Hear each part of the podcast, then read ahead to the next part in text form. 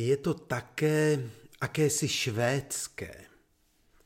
Pamětníci jistě vědí, kdo je autor této slavné věty a v jakém smyslu ji používal. Jako každý velký výrok, i ona si dnes žije dále a nachází nové kontexty. Tím evidentním kontextem je průběh nemoci COVID-19 právě v onom Švédsku.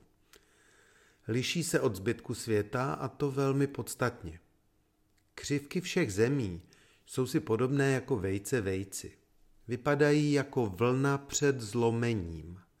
Mají dlouhou, téměř lineární náběhovou křivku v úhlu 45 stupňů a po dosažení vrcholu se ohýbají, zpravidla prudčej zase dolů. Švédsko ale ne. Švédská křivka se neláme, je v plato. Prvotní, lineární nárůst nebyl doprovázen poklesem. Švédsko si trvale drží nárůst nových nemocných a jeho křivka neklesá.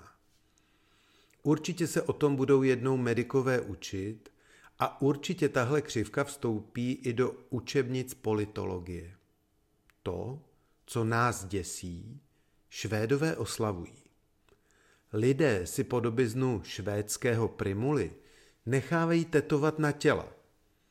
Asi dnes není nikdo, kdo by nevěděl, kdo je Anders Stejněl, strůjce a advokát švédské cesty. Ten nás ale dnes nezajímá. Nás zajímá švédský graf, který vypadá jako pravá půlka znaku pro odmocninu. Vyrostla, ale neklesá. Stejně totiž vypadá graf našeho státního dluhu.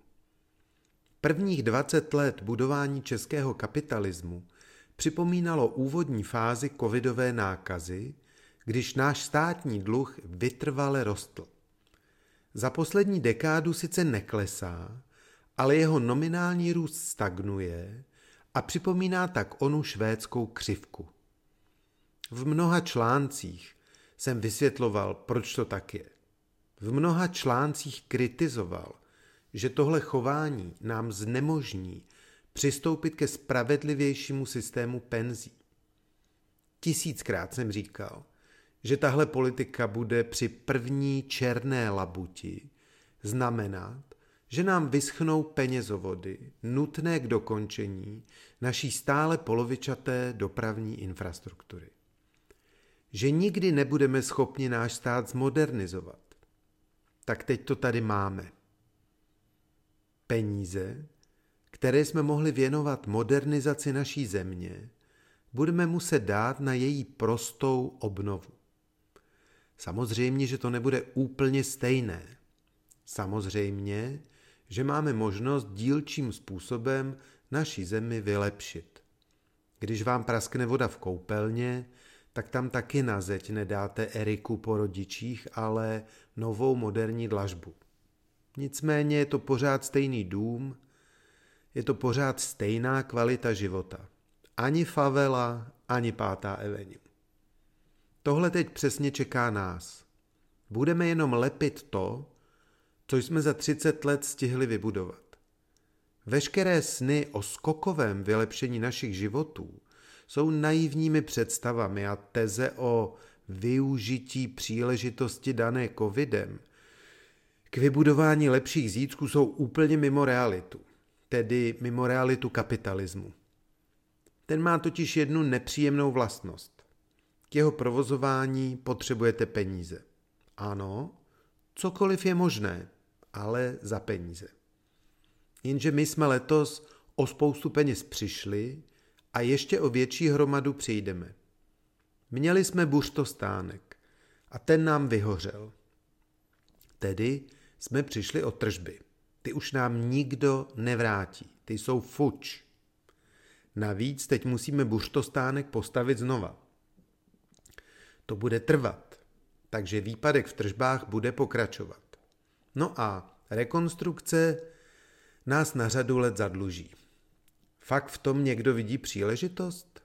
Žádná tam není. Je tam, jakkoliv to slovo nesnáším, je tam výzva nebo úkol, chcete-li. Stejně jako se nemoc neprojevila u všech nakazených stejně, i její ekonomická forma nebude mít pro všechny stejné následky.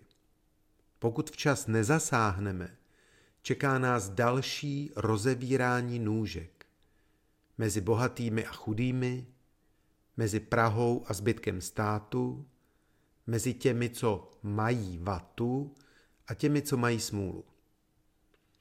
Předkovidí Česká republika měla mnoho vat, ale nerovnost nebyla tou hlavní. Teď se ale může snadno stát. Pokud tohle dopustíme, pokud budeme neadekvátně reagovat na tenhle hrozící problém, doplatíme na to fakt všichni. Nikdy jsme netrpěli masivním odlivem mozků. Nikdy jsme netrpěli generačním odchodem elit. Ale to se všechno teď může změnit. Pokud vytlačíme další část společnosti na ekonomickou periferii, náš stát se začne zadrhávat. Díky negativnímu organickému přírůstku populace založíme trendy, díky kterým bude pro nastupující generace obtížné v Česku žít. Nejohroženější skupinou jsou pochopitelně ti nejchudší, lidé a rodiny v exekucích. Je jich u nás neuvěřitelné množství a na obecném blahobytu se podílejí disproporčně málo. Ekonomická a sociální deprivace je u nás státem neřešená a tohle se bohužel má velkou tendenci teď ještě zhoršit. V této ekonomicky bezprecedentní době by stát měl sáhnout k bezprecedentním řešením. Každý z nás v tuto chvíli dluží 160 tisíc jako podíl na státním dluhu. Jsou to samozřejmě virtuální peníze, protože spousta občanů by to naprosto nebyla schopna splatit. Jenže stejně virtuální jsou i dluhy mnoha našich spoluobčanů. Oni je také nikdy nesplatí. Nikdy nebudou mít tarif na mobil. Nikdy nebudou mít platební kartu. Dluží různým subjektům. V téhle situaci by bylo moudré, kdyby jim stát jejich státní dluhy odpustil. Naše státní zadlužení stejně dramaticky vzroste. Vzroste skrze různé rozdělovací mechanismy, kde budou z definice dříve ukrmelce, ti mocní a bohatí. A na chudé nezbyde jako obvykle nic. Tohle bychom změnit mohli. Je to nejenom morální, ale i ekonomicky správné. Všichni ekonomové dobře vědí, že trickle-down ekonomie nefunguje a že dolů prostě nikdy nic nedoteče. Takže když si opět jdeme jako společnost masivně vypůjčit, vynechme z toho prosím tentokrát ty nejchudší. Je to ekonomicky správné, lidsky důstojné a všem se nám to vrátí.